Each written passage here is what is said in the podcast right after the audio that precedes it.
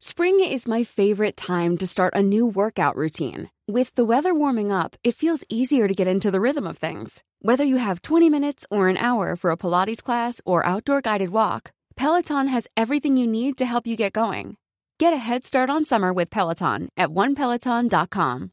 This is Paige, the co-host of Giggly Squad, and I want to tell you about a company that I've been loving, Olive and June. Olive and June gives you everything that you need for a salon quality manicure in one box. And if you break it down, it really comes out to $2 a manicure, which is absolutely insane. It's also so easy to get salon worthy nails at home with Olive and June. The difference between how your nails used to look when you did them yourself and now with the Mani system is a complete game changer. The best thing about Olive and June too is it's a quick dry, dries in about one minute, lasts for five days, and full coverage in up to one to two coats. Visit oliveandjune.com slash perfect Mani 20 for 20% off your first system. That's oliveandjune.com slash perfect Mani 20 for 20% off your first system. Hiring for your small business? If you're not looking for professionals on LinkedIn, you're looking in the wrong place. That's like looking for your car keys in a fish tank. LinkedIn helps you hire professionals you can't find anywhere else, even those who aren't actively searching for a new job but might be open to the perfect role. In a given month, over 70% of LinkedIn users don't even visit other leading job sites. So start looking in the right place. With LinkedIn, you can hire professionals like a professional. Post your free job on linkedin.com slash people today. Welcome to Borderlines, a Canadian immigration law podcast. In January 2024, Justice Crampton, the Chief Justice of the Federal Court, released a decision where he ruled that what constitutes espionage in Canadian immigration law must evolve, as hostile state actors, to quote the Chief Justice, increasingly make use of non traditional methods to obtain sensitive information in Canada or abroad, contrary to Canada's interests. End quote. The Chief Justice held that it was reasonable for a visa officer to determine that a prospective Chinese PhD student, Mr. Li, was inadmissible to Canada for espionage because he may in the future be targeted and coerced by the Chinese government into providing information that would be detrimental to or contrary to Canada's interests. There is nothing to suggest that Mr. Li has a present or future intention to provide such information to the Chinese government. Rather, the concern was future coercion or co opting. Later that month, the Government of Canada announced a new policy on sensitive technology, research, and affiliations of concerns. This policy included the publishing of a list of around 100 research organizations and institutions in China, Russia, and Iran that pose, quote, the highest risk to Canada's national security due to their direct or indirect connections with military, national defense, and state security entities. In this episode, we discuss these two developments and what it means for prospective immigrants with a focus on China. Our guest is William Tao, who has been on the podcast before to discuss the starting of his own law firm, Heron Law. If you enjoy today's episode, please leave a review on iTunes and I hope you enjoy.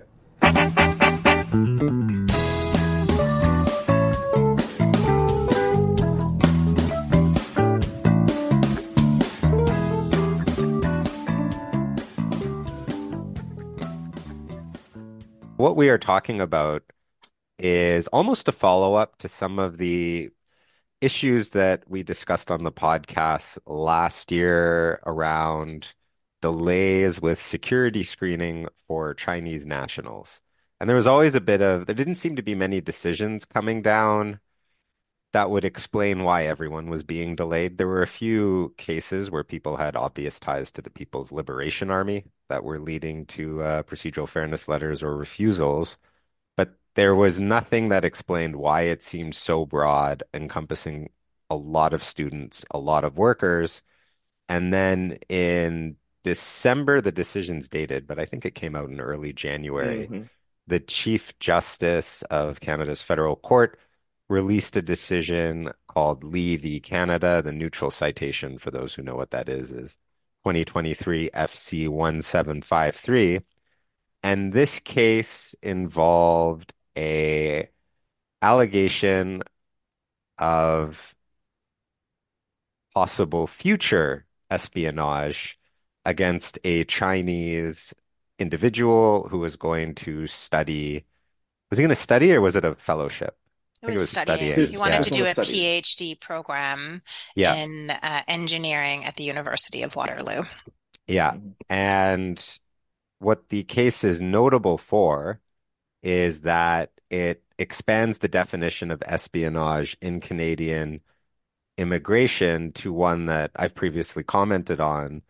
It doesn't seem clear what the limiting principles are. And the mm. first sentence of the decision opens with as hostile state actors increasingly make use of non traditional methods to obtain sensitive information or in Canada or abroad, contrary to Canada's interest, the court's appreciation of what constitutes espionage must evolve. And before we get into the particulars of the case, um, well, actually, why don't we start with this? The there's two components to the case that I think are of note, and I kind of hinted at the first, which is someone who was found inadmissible for future possible future espionage. Um, and the second was just, I'm not sure if this is as big, but a broadening of the concept of espionage mm-hmm.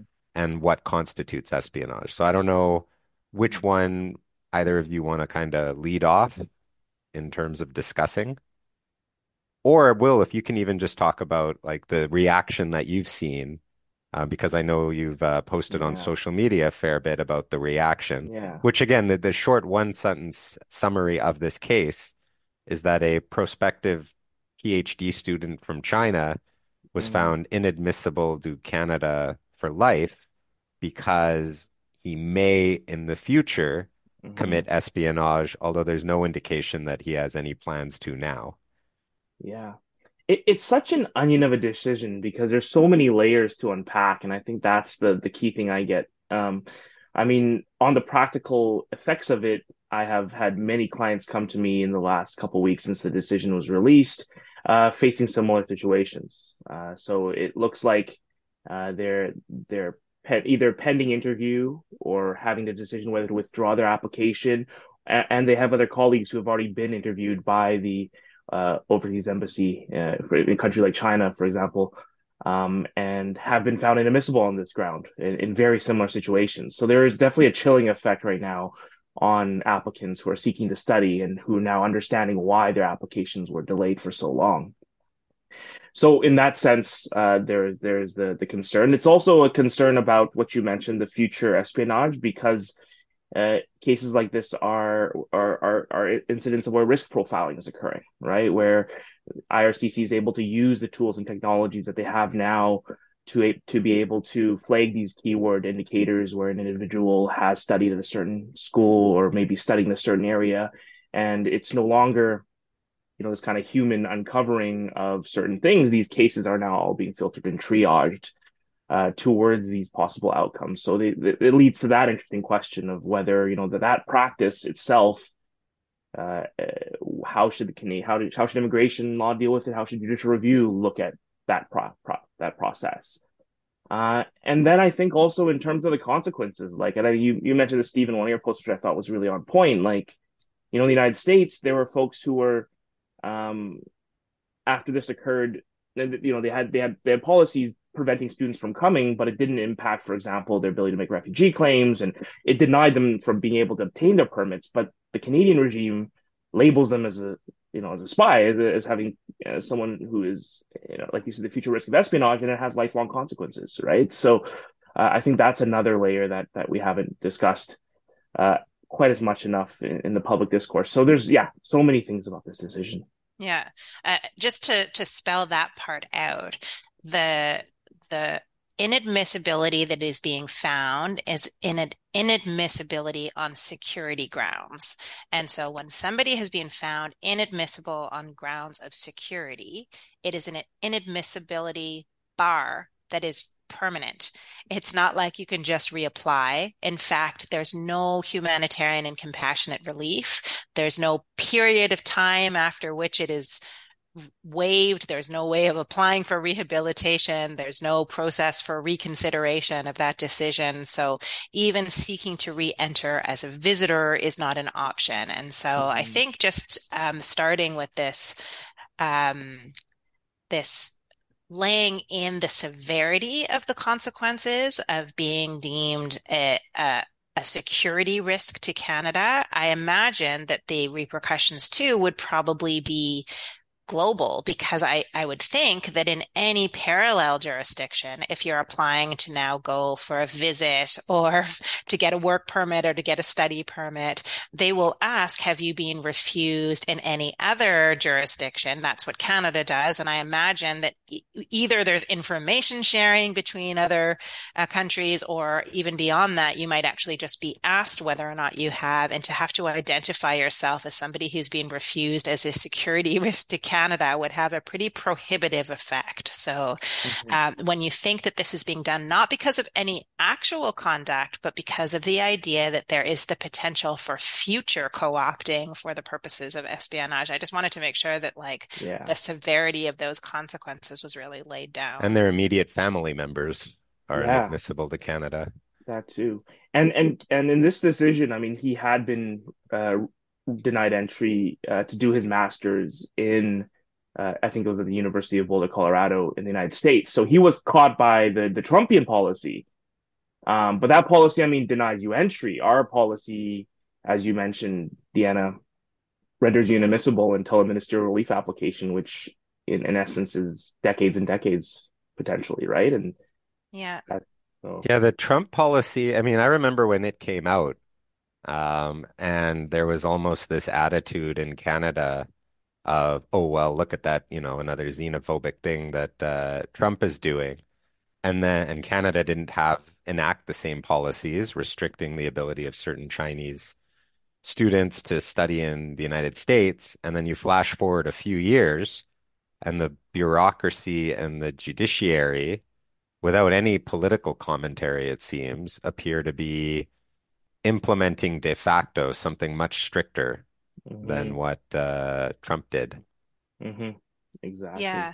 I mean, the thing too, I mean, we don't normally linger so long on the facts of a case, but what I found really astonishing, just staying with that part for a minute, is that in this case, there was actually evidence from the professor who was going to be the supervisor for this student because there were concerns in terms of the nature of what the student wanted to study, which was the field of microfluids, and with a particular interest in the application of microfluids in the field of public health.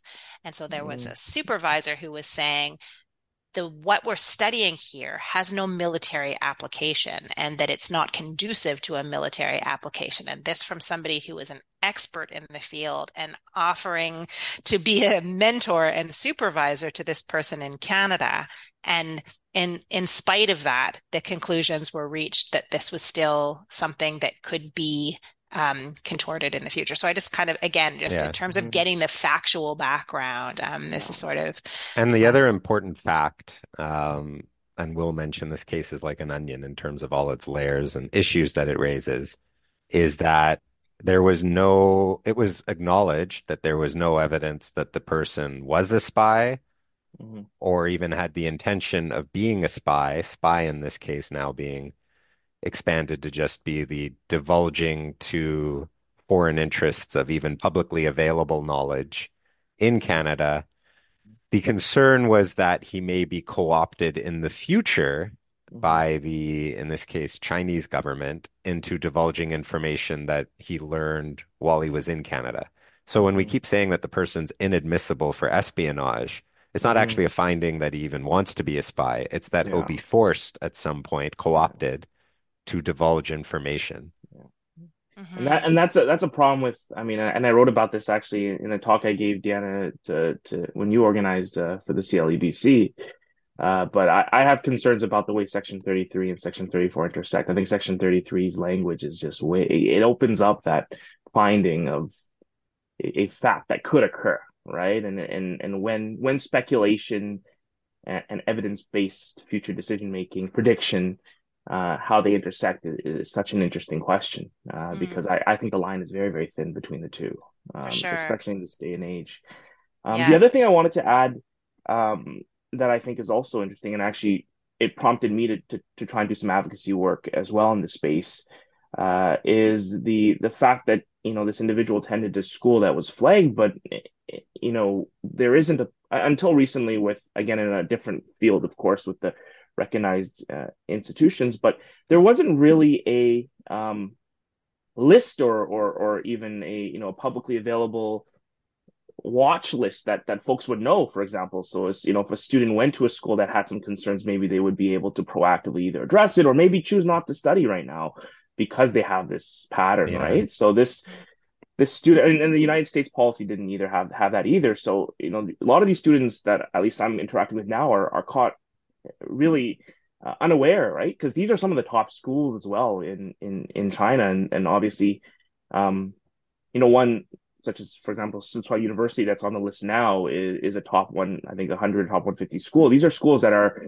people you know come from villages in China come from places where with without education to try and get to these top elite schools not knowing for example that there may be some concerns running behind the background and, and obviously they're not going to talk about it in the media talk about it in that right. either yeah, yeah so what will's talking about is about a month after the Li decision yeah um, Science or Industry Canada published a list of 100 foreign institutions, of which I think 85 are in China, that mm-hmm. the government said they won't fund research if the researcher has ties to one of those universities. And it's actually it's important to note a that's a it's a funding document. It's not an immigration document. No, yeah. B um, it limits it to current ties with the school. So if somebody graduated from one of these like Sharif University in Iran or something like that, one of the listed universities, but no longer has ties, then the funding restriction doesn't apply.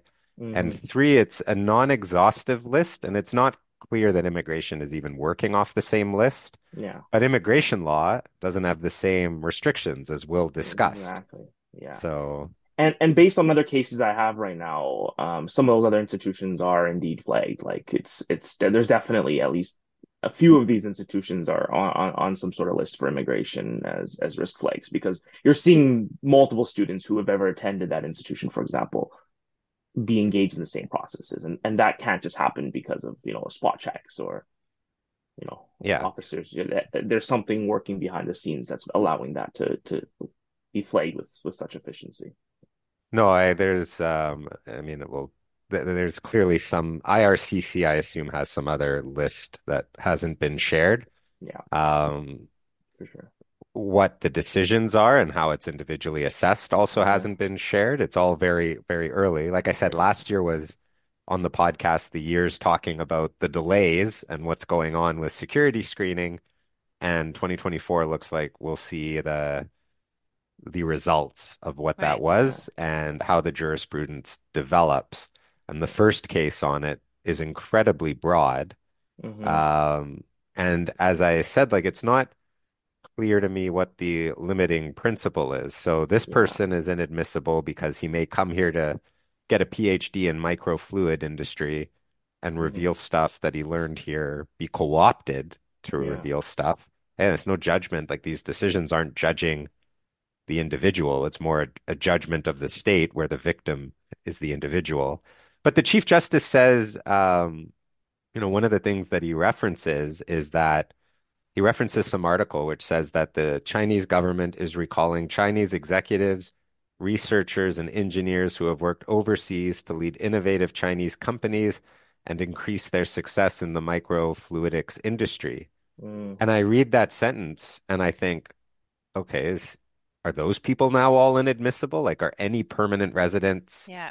from China well, who it. are in Canada now inadmissible yeah. because they may be recalled, they may be co-opted? Mm-hmm. Mm-hmm. And and we are seeing huge delays in processing of those permanent residence applications mm-hmm. as well. Those are a huge cohort of people who are seeking to bring mandamus applications to try and mm-hmm. figure out why their permanent residence applications have been refused because mm-hmm. this type of inquiry is relatively new.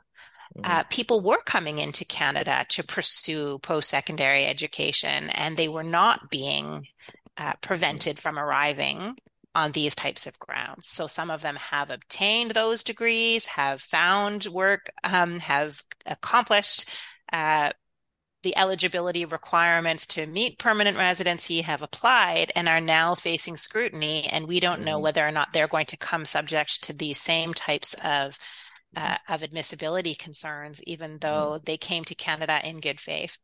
Yeah.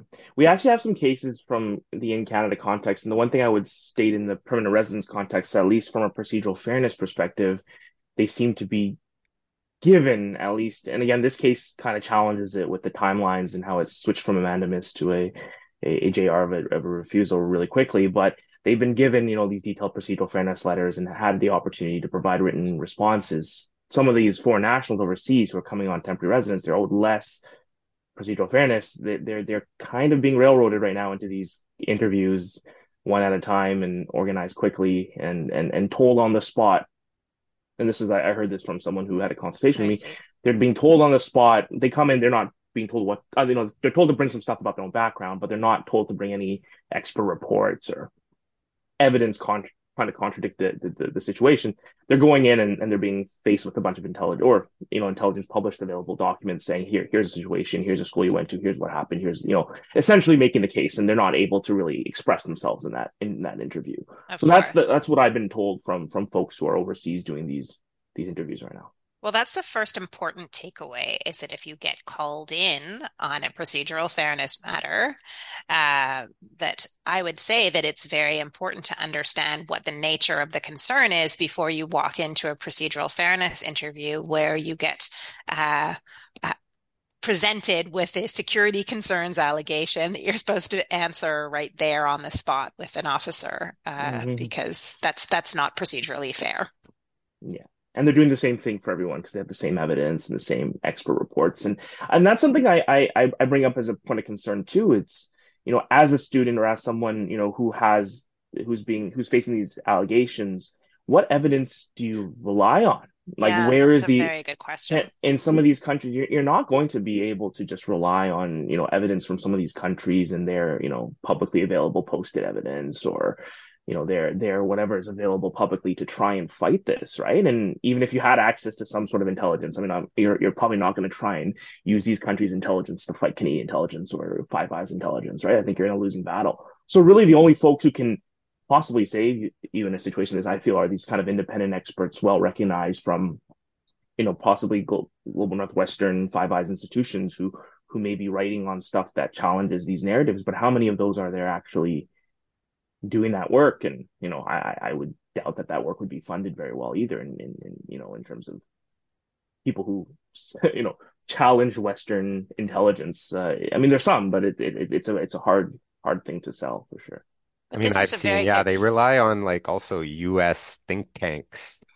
Uh, some of the publicly, like, you know, when the officers cite publicly available research. I've seen I think you and I were chatting about it. Well, the Project 2049 Institute, which mm. um, is just a, I don't know what I'd call it, a conservative or a military think tank that it, its purpose is basically to um, to conjure up concern, I'd say, over China and China's relations to the United States. And I've see I saw in one case where you know a visa officer listed five individual sources, but when I we went and read each source, all of the other four were just, you know, sentences from that book, but they all just cited the Project 2049 Institute. Mm-hmm. And so we mm-hmm. argued back and we were like, this, you know, this, just so you know, this is presented as five sources, but really it's relying exclusively on this US mm-hmm. think tank.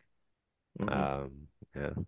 Um, but let's let's linger here for a second. Let's say somebody was trying to face off against an espionage allegation. Given mm. the way that the Chief Justice has defined what espionage mm. is, um, what does that actually mean for an applicant? How are they going to demonstrate that essentially that um, that that this that they that this information is not going to be um, contrary to Canada's interest if it were to be leaked to to China. I mean, that does seem like a huge onus to provide um, because it's not even. I mean, even this letter from the supervisor of this mm-hmm. PhD program was mm-hmm. not deemed to be sufficient to satisfy the officer that there was not a biofluids um, mm-hmm. application in the military context.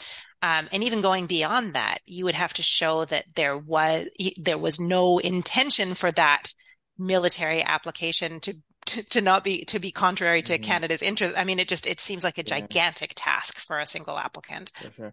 I think we, we start with section with paragraph 47 of the decision where the Chief Justice actually writes about it and just breaking down this definition. Uh, he says, in summary, and having regards to foregoing, I consider that the term espionage contemplates number one, the secret clandestine, surreptitious, or covert gathering of information on behalf of a foreign government or other foreign entity or person, which that complicates things. Or, and this is the big thing, or number two, the reporting or communication of information, whether surreptitiously or publicly gathered to such a recipient. I think that number two, the second part of this is very, very, it opens up the door extremely because you, you take away the secret, the clandestine, the surreptitious, the covert, and you say it could be publicly gathered and just communicated information to a recipient, such as a foreign entity or person. And I put out an example just today on, on X Twitter talking about this, say you know, this I, this case of a permanent resident who's actually an immigration consultant, for example. let's just use immigration consultant. It could be a lawyer, it could be anybody.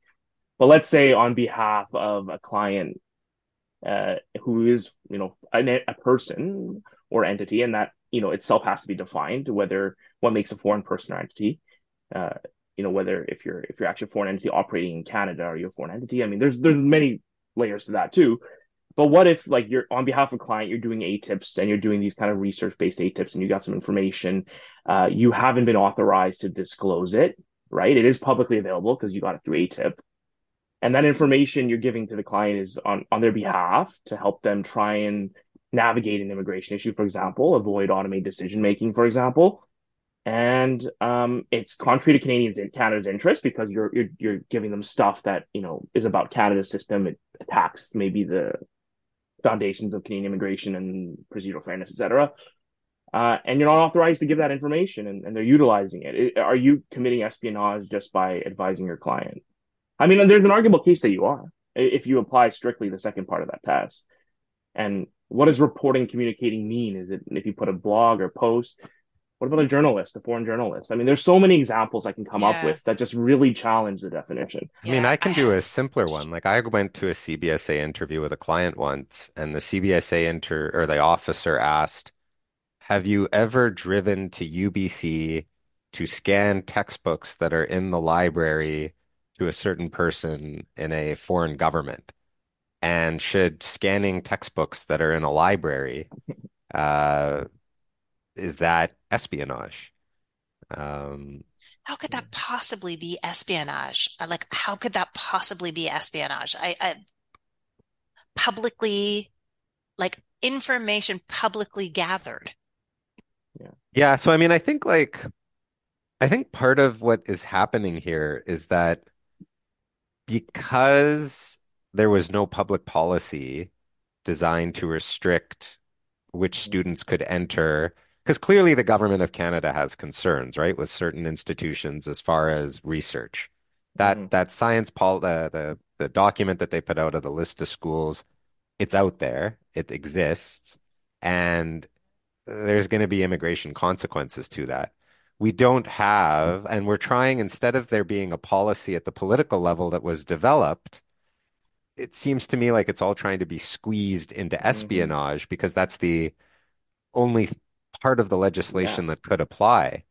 Um, exactly. And what I've talked about this last episode is kind of like where, and I don't know if any of you, I, I don't believe any politicians have commented on this so far. Um, but they, it's the lack of, I guess, at the political side. And I have to assume that there was discussions at the political level about developing some policy on this, um, rather than going with like this real and without that, uh, they seem to have adopted, well, espionage is what it'll have to be classified under. Hold on a second, though, because, okay, the, the, the reporting or communication of information where whether surreptitiously or publicly gathered that essentially could mean that just sitting in the lecture theater in Mhm. a public When you're ready to pop the question, the last thing you want to do is second guess the ring. At Bluenile.com, you can design a one of a kind ring with the ease and convenience of shopping online. Choose your diamond and setting. When you find the one, you'll get it delivered right to your door. Go to Bluenile.com and use promo code LISTEN to get $50 off your purchase of $500 or more. That's code LISTEN at Bluenile.com for $50 off your purchase. Bluenile.com code LISTEN. If you thought the only way to get a more defined jawline with natural looking results was through surgery, think again. Juvederm Volux XC is a non surgical injectable gel filler that improves moderate to severe loss of jawline definition and can help you achieve natural looking results with little downtime. Even better, this improved definition lasts up to one year with optimal treatment. No maintenance required. Improve jawline definition for a smooth, sculpted look with Juvederm Volux XC. For important safety information and to find a licensed specialist, visit juvederm.com. That's J U V E D E R M.com. Not for people with severe allergic reactions, allergies to lidocaine, or the proteins used in Juvederm. Common side effects include injection site redness, swelling, pain, tenderness, firmness, lumps, bumps, bruising, discoloration, or itching. There's a risk of unintentional injection into a blood vessel, which can cause vision abnormalities, blindness, stroke, temporary scabs, or scarring. Talk to a licensed specialist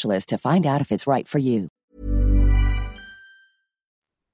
post secondary institution in Canada and then communicating that information back to a foreign government is espionage. The one part that again is additional is it has to be contrary to Canada's interests. So this is reminiscent of the Mason decision that we talked about before, terrorism. It's not just that it's the communication of the information. The component that was challenged in Mason is whether or not that was contrary to Canada's interest. That is the salient element. And I think that what um, I'm just trying to remember now from my read of this case, did that actually get addressed in the Chief Justice's reasons? Is how exactly this material was going to be contrary to Canada's interests? I think it pertains to Yeah. industrial espionage. Yeah. If I I can't remember where in the decision, um, It- but it's was- contrary to Canadian business and like scientific tech edge. Yeah. And and the university itself has been flagged for engaging, I think, in um, But what does that even with the military. Like that it's can't contrary to Canada's economic interests? Because does that mean that any business that's competitive with that giving China a competitive edge over Canada is then going to be considered also potentially espionage? Like this just to me is it's Yeah. so overbroad that it has the ring of McCarthyism. I mean, again, like Mhm. I don't um uh, like I, I- I'm not good at disguising my opinions about these things, as you guys know, but this I find an alarming decision. So I think going away from the decision and into um, you know, the the the list the policy on the schools, Mhm. uh, which very it ties closely in, is the statement that they gave is, I mean, it basically is Canadian-led research will be taken to foreign countries for use at universities that have very close ties to the military of those countries. Um, and where the companies as well are very closely tied to the state. Uh, I think is the, and I mean, and, and this is going to be like the broader issue with that policy is that, again, it wasn't written with a an immigration Mhm. in mind, but it talks about how these institutions are accordingly threats to Canada's national security, which is its all it's, it's a whole other separate side of that. There's a whole other inadmissibility there. Um, as to how a person though going into the interview would address this on like this espionage concern, I think either one of two things will have to develop. Either there'll have to be a policy that actually narrows it and mm-hmm. comes out with what they are actually seeking, which mm-hmm. fair enough. Like if they have this list of schools that they think is a threat and they want to limit who can, you know, get a study permit Yeah. based on that list and matches like people with an active tie who aren't at the undergraduate level. Um, you know, if the government feels like there's some public policy rationale, so, you know, I think it'll be fair enough if they have that public policy rationale. But absent, so either there will be some sort of a policy to narrow it down, given the draconian impacts of being inadmissible for espionage, or the case will have to be narrowed. Because Mhm. right now, and again, I kind of wish like it's one of those cases where you wish that the the Chief Justice was available for comment Yeah, yeah. to be like, is it your intention that like anyone, because anyone from China in theory could be co-opted. So like, we- and I gave that example of the people in the microfluids industry. Anyone could be asked to go to a university and scan textbooks. Like, what limiting principle Yeah. do you envision? I gave the example with Pantea, although we didn't expand on it, on like if you take this to the Iranian context, where let's say the Iranian, Re- the Islamic Revolutionary Guard Corps is designated a terrorist organization, that's something that in theory any Iranian child could be drafted into. Mm. So using the same logic, Mhm. any Iranian child could be co-opted into or conscripted into the Islamic Republican Guard Islamic Revolutionary Guard Corps, or and then be inadmissible. Yeah, Mhm. and I, I just I think that part of what what troubles us about this decision, if I can speak on on all of our behalves, is that there's an absence of any requirement of personal culpability on behalf Mhm. of the applicant. And that to me is chilling because if you were to look at this as let's say the person were here and had a concern about being co-opted, that and they had a legitimate and evidence-based concern about being co-opted, that would produce a refugee claim.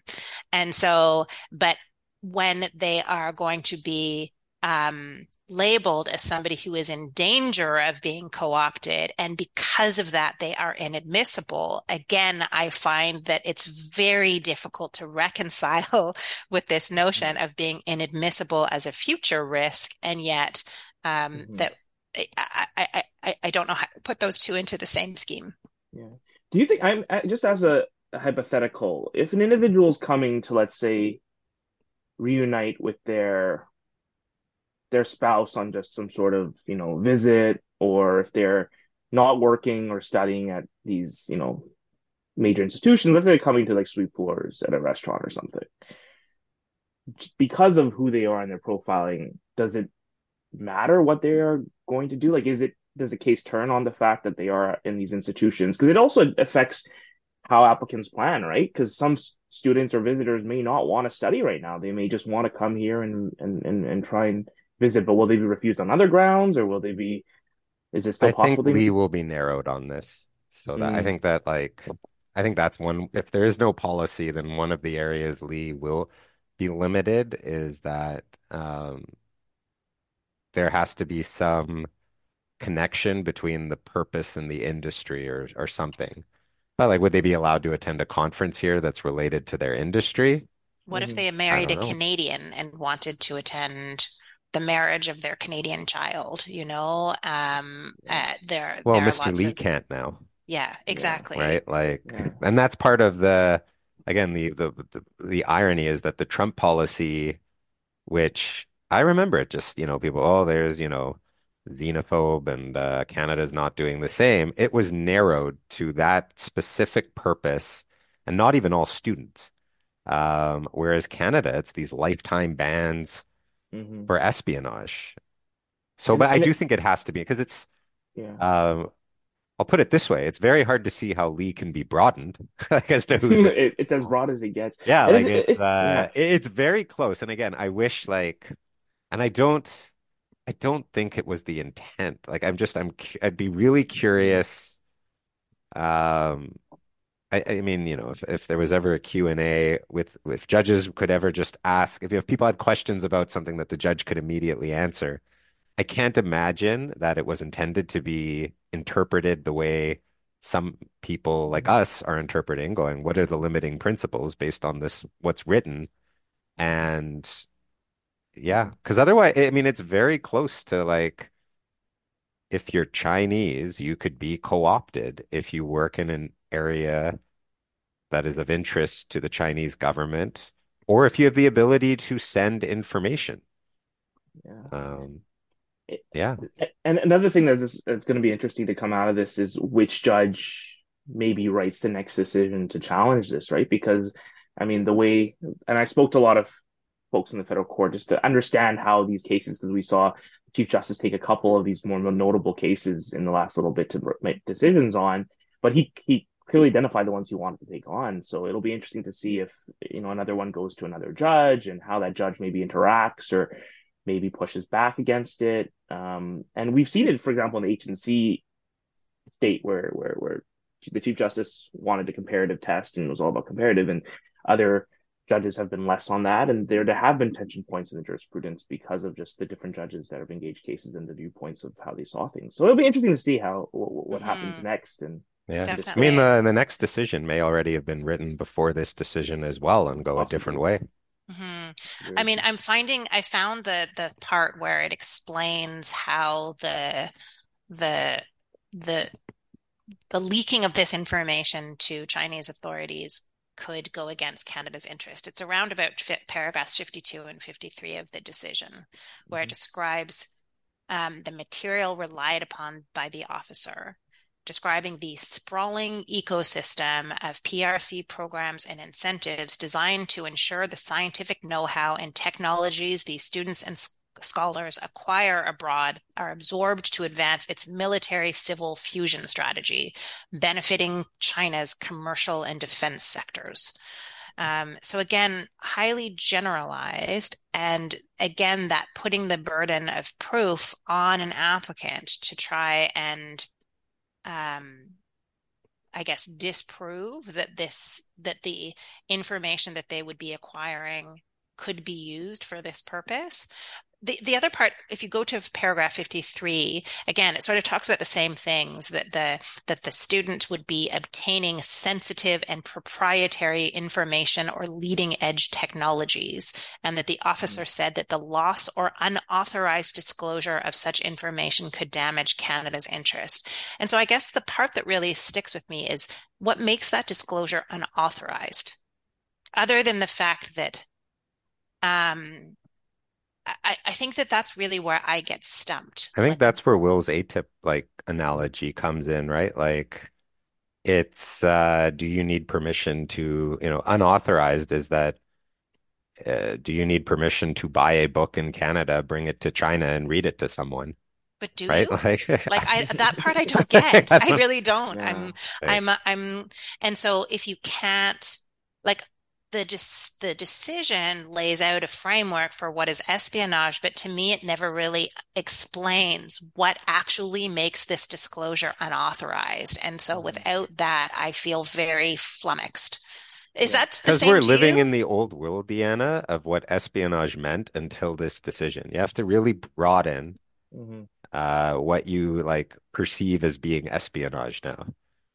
Yeah, in terms of transparency for applicants, I feel yeah. um, the kind of concern and fear of people yeah. that, like, um, to me, it's not clear whether or not that textbook being being being brought abroad that would be considered. So, so I, I had a I had a client who, after the Li decision, retained me. Uh, same kind of fact pattern, mandamus. Um, they were they had a hearing day set, and then IRCC um, sped up the process, right? They, they did the whole um, interview, calling for interview thing. Uh, in an interview notice, they said you can attend the interview on this day or you can withdraw the application.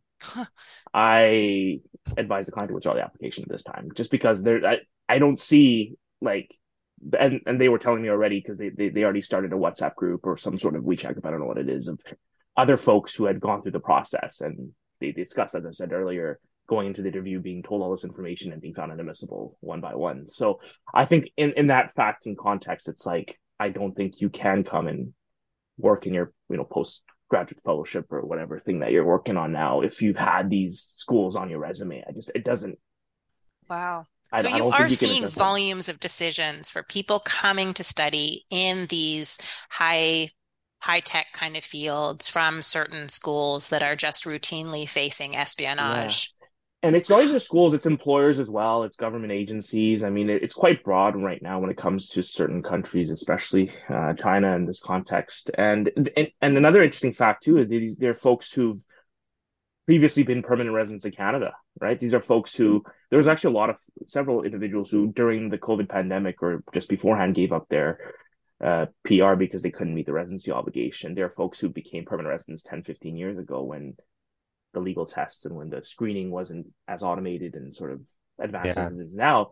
And now they're the ones who are actually now on the second round being found inadmissible for things they did back before they were even permanent residents the first time, right? These yeah, Justice Mosley had a decision in 2023 Gung. that, yeah, yeah, Gung, I've cited it a whole bunch where um, someone yeah. was, it was determined that if a person taught English for something called the yeah. Luoyang Institute of Technology, then because that institute taught spies English, they were a member of an organization that committed espionage. And one of the things Mosley raised was, well, this person, it was fine before. Yeah. Um, and, and also just that teaching English to a spy doesn't yeah. mean someone was it, a spy. And, and, that's why I think it's important that you draw the comparison between the two because I think in that decision, Justice Mosley said, you know, this definition is getting overexpansive. You know, it's getting too much, and you need to narrow it down a bit. And and maybe this is why because it does give you a vehicle 3418 to say now it doesn't matter if you no, we could have pursued membership, but the, the links are less clear. But now we can say future risk, and that actually is easier to prove than you know the sort of tangentialness of your membership.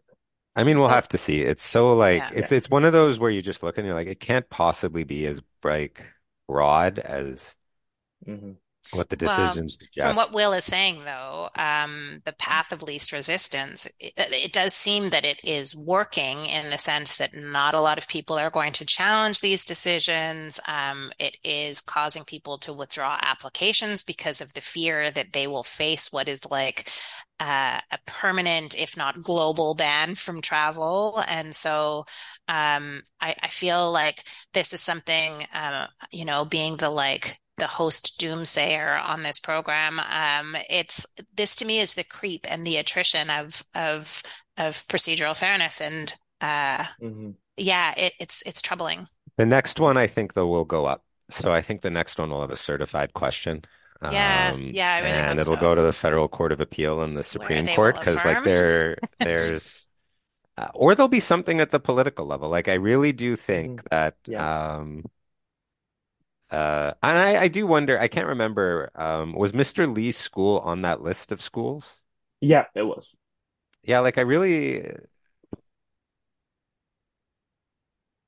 even there, like I really do wonder if Li would have been written different if that list had come out mm-hmm. to say, but if it had come out before to say, okay, uh, even this I think is still too broad, but he's he's inadmissible for reasons tied to the policy. Um, I just don't know what it would be because ideally, like if they do, if that's the direction that the government does want to yeah. go, yeah. Uh, I mean, then it's still like the inadmissibility for espionage. It just seems like they're trying to, yeah. it's trying to put, and the system as a whole, I know Li came out before that, is trying to fit like a circle of what they're trying to identify and what the concern is into the square hole of that's available under the IRPA, yeah. and it's having results that don't make sense. But they're also trying to make it as absolutely easy as possible um, to refuse. Mm-hmm. To refuse, because ultimately they have to show absolutely nothing um, in respect of the applicant themselves. Um, they really need to only show, and this is something that we have seen thematically in the in the jurisprudence, is that to have to um, cite specific um, evidence against a specific um, applicant is too onerous for the Canada Border Services Agency. So we can use this kind of inferential evidence to imply um, and this is sort of what I was getting at when I made that uh, that statement in in two episodes ago. That I feel like we're getting uncomfortably close, in my view, to um, inadmissible based on what your beliefs may be, or what your imputed mm-hmm. beliefs may be, or what your future action may be. Citizenship. Yes, exactly. Or what your interests are and what the potential is for being co-opted. Um, and when it gets into this, um, I feel uncomfortable. Um, and I think we should all feel a bit uncomfortable about what that means in terms of profiling. Do you think we need to amend Section 33? Is that this the starting point? Like, is that is this is this reasonable grounds to believe that a fact may occur? Is that a way to like does that open up the floodgates? No, I think there needs to be a specific. I mean, before Li, I think something, I think Li needs to be narrowed and that there needs to be at the political level a Mhm. policy to actually address.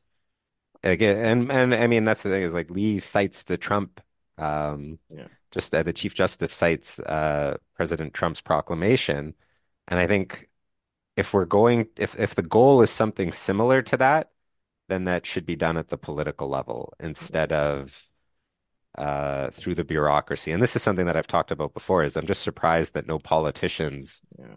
have commented on this But are are we just band-aiding a problem that's going to occur in another scenario in another Yeah. with another group with So you're just mean, trying to prevent uh, them from being able to imply guilt by association, like that it's not just reasonable grounds, that they actually need some. Is that what you're talking about, Will? Well, well, my my concern is, I mean, the, the provision of 34.1, you know, and, and the way that it's historically traced, there there's certain language around engaging and, you know, things that are actually occurring or there there's some link to an activity. So, for example, and I write this in my latest blog, had the individual, for example, had some meetings in all the cases that were cited by the Chief Justice, individuals actually did actions that were on the pathway to espionage, right? They they they had some, like you said, the personal involvement thing, you know. In Krina, you know, she wasn't she was approached by a, a, foreign agent, and she, this person was part of a student group in in, in Concordia and passed on information to the foreign. Like there, there's this passing on or action of something doing hmm with the way that you know this is written now and the interpretation of section 33 now it's something that may occur. So it doesn't have to have these facts don't have to have actually occurred. It, it just could possibly reason and re, there are reasonable grounds to believe it occurred. But the problem now is the way that we're flagging the cases isn't by you know officers looking at the full application and the materials to say hey what did this person do? What were they you know doing? It, it's it's being flagged to them that these are cases of concern and they're going back to reverse engineer or kind of put the fill in the details. Okay the study plan is the problem now as in this case but i don't think the study plan was what actually flagged it right? It wasn't that they were reading the study plan and were like hey this person is concerning. It's no the system and the risk indicator said if you're from this school and you have this background you're flagged. I think there needs to grounds to believe be. I mean, I think there needs to be room for some sort of a future thing just because, Yeah. like, engaging in terrorism, if the person hasn't committed terrorism yet, but we believe that they're entering Canada to commit terrorism, um, that would be future looking. Engaging in acts of off, though? violence if they haven't Yeah. actually committed the violence yet. But Sure. I mean, let's say, like, you know, especially given that there has been or there's allegations of foreign governments hiring people in Canada to commit crimes, um, murders specifically, then if they may in the future engage of acts of violence that hasn't happened yet, like I do think there is a need for a future looking Yeah. But there aspect to. Section That's 33. that's F. Being But they aren't a member member- yet. They don't have to be a member. They could be contracting with the organization that's going to do it, right? But still, the membership has been defined incredibly broadly that membership doesn't require actual, doesn't require actual. but suppose all you've done is contract with the group or just said, yeah, sure, I'll do it. It doesn't mean you're the member. You're a completely separate entity. I think Um, that the jurisprudence, though, contemplates that that still is sufficient to imply membership. And and that's a way that we've I don't traditionally before this decision looked at it. But Yeah. the problem with yeah like what are reasonable grounds now? Like is it enough that it's a risk factor that's been entered into this you know algorithmic system to flag people from this per this school? Is that enough reasonable grounds? Because if that is then somewhat case closed. Like there's really nothing Yeah. you can Well, I no, but I think it needs to be narrowed in other, like, I think the definition of espionage or coercion, like, it can be narrowed at that end.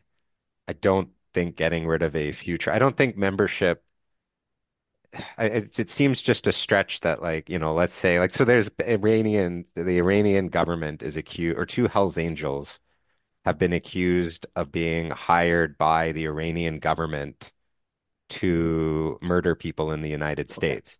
I don't think that makes those two Hells Angels members of the Iranian government, right? But like under a regime where you could be inadmissible if it's reasonable to believe you will commit violence, um, I think that there does need to be a provision that clearly, you know, sets that out.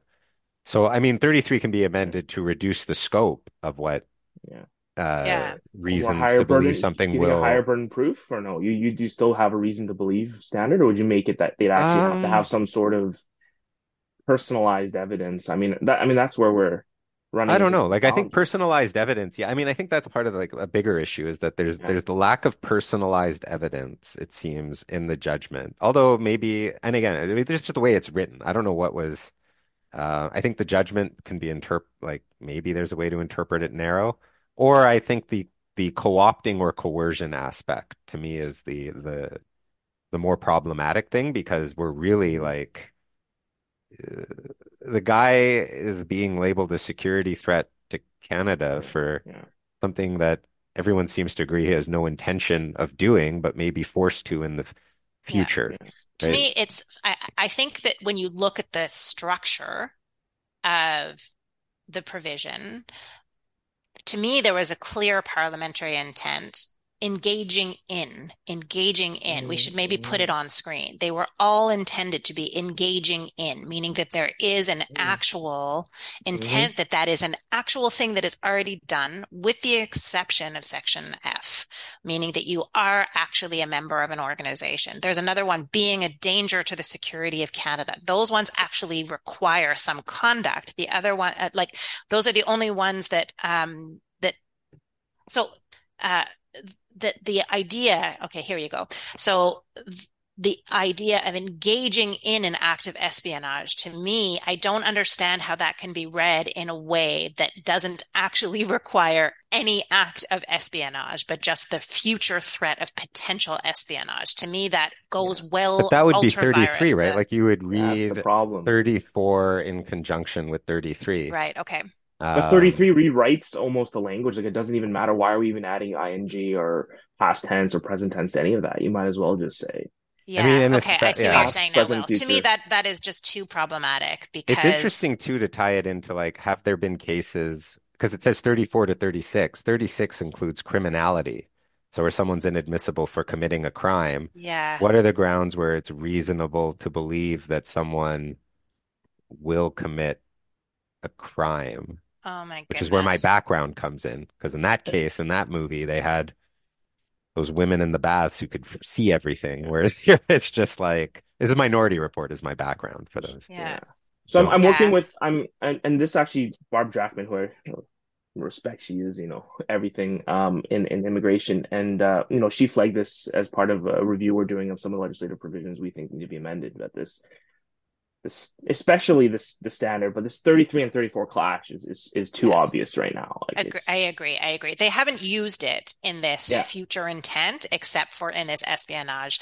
And the other part to me that is, um, so I'm 100% with you, Will, that the 33, 34 um, uh, tie is um, is problematic. And the other part is that if you're going to talk about espionage, there needs to be more clarity around what is actually unauthorized disclosure.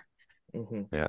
Um, just looking at the time and Deanna and my goal to Sure. keep these under 45. Sure. If you had to make your prediction for the year on how this uh, progresses in terms of will there be a policy?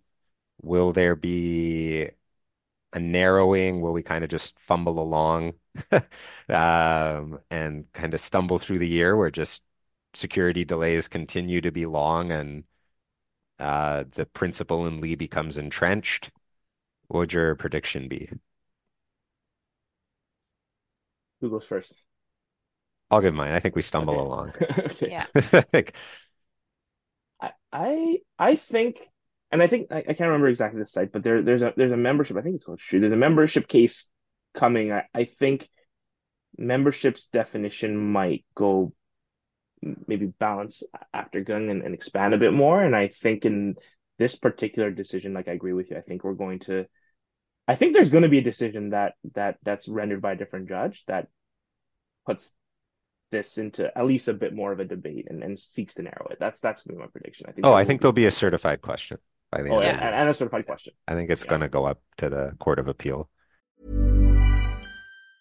Mom deserves the best, and there's no better place to shop for Mother's Day than Whole Foods Market. They're your destination for unbeatable savings, from premium gifts to show-stopping flowers and irresistible desserts. Start by saving 33% with Prime on all body care and candles. Then get a 15-stem bunch of tulips for just $9.99 each with Prime. Round out Mom's menu with festive rosé, irresistible berry chantilly cake, and more special treats. Come celebrate Mother's Day at Whole Foods Market. If you thought the only way to get a more defined jawline with natural looking results was through surgery, think again. Juvederm Volux XC is a non surgical injectable gel filler that improves moderate to severe loss of jawline definition and can help you achieve natural looking results with little downtime. Even better, this improved definition lasts up to one year with optimal treatment. No maintenance required. Improve jawline definition for a smooth, sculpted look with Juvederm Volux XC. For important safety information and to find a licensed specialist, visit juvederm.com. That's J U V E D E R M.com. Not for people with severe allergic reactions, allergies to lidocaine, or the proteins used in Juvederm. Common side effects include injection site redness, swelling, pain, tenderness, firmness, lumps, bumps, bruising, discoloration, or itching. There's a risk of unintentional injection into a blood vessel, which can cause vision abnormalities, blindness, stroke, temporary scabs, or scarring. Talk to a licensed specialist specialist to find out if it's right for you. Treat mom to healthy, glowing skin with Osea's limited edition skincare sets. Osea has been making clean, seaweed infused products for nearly 30 years. Their Golden Glow body set includes three clinically proven bestsellers for smooth, glowing skin, while the Glow and Go facial set provides spa level results at home.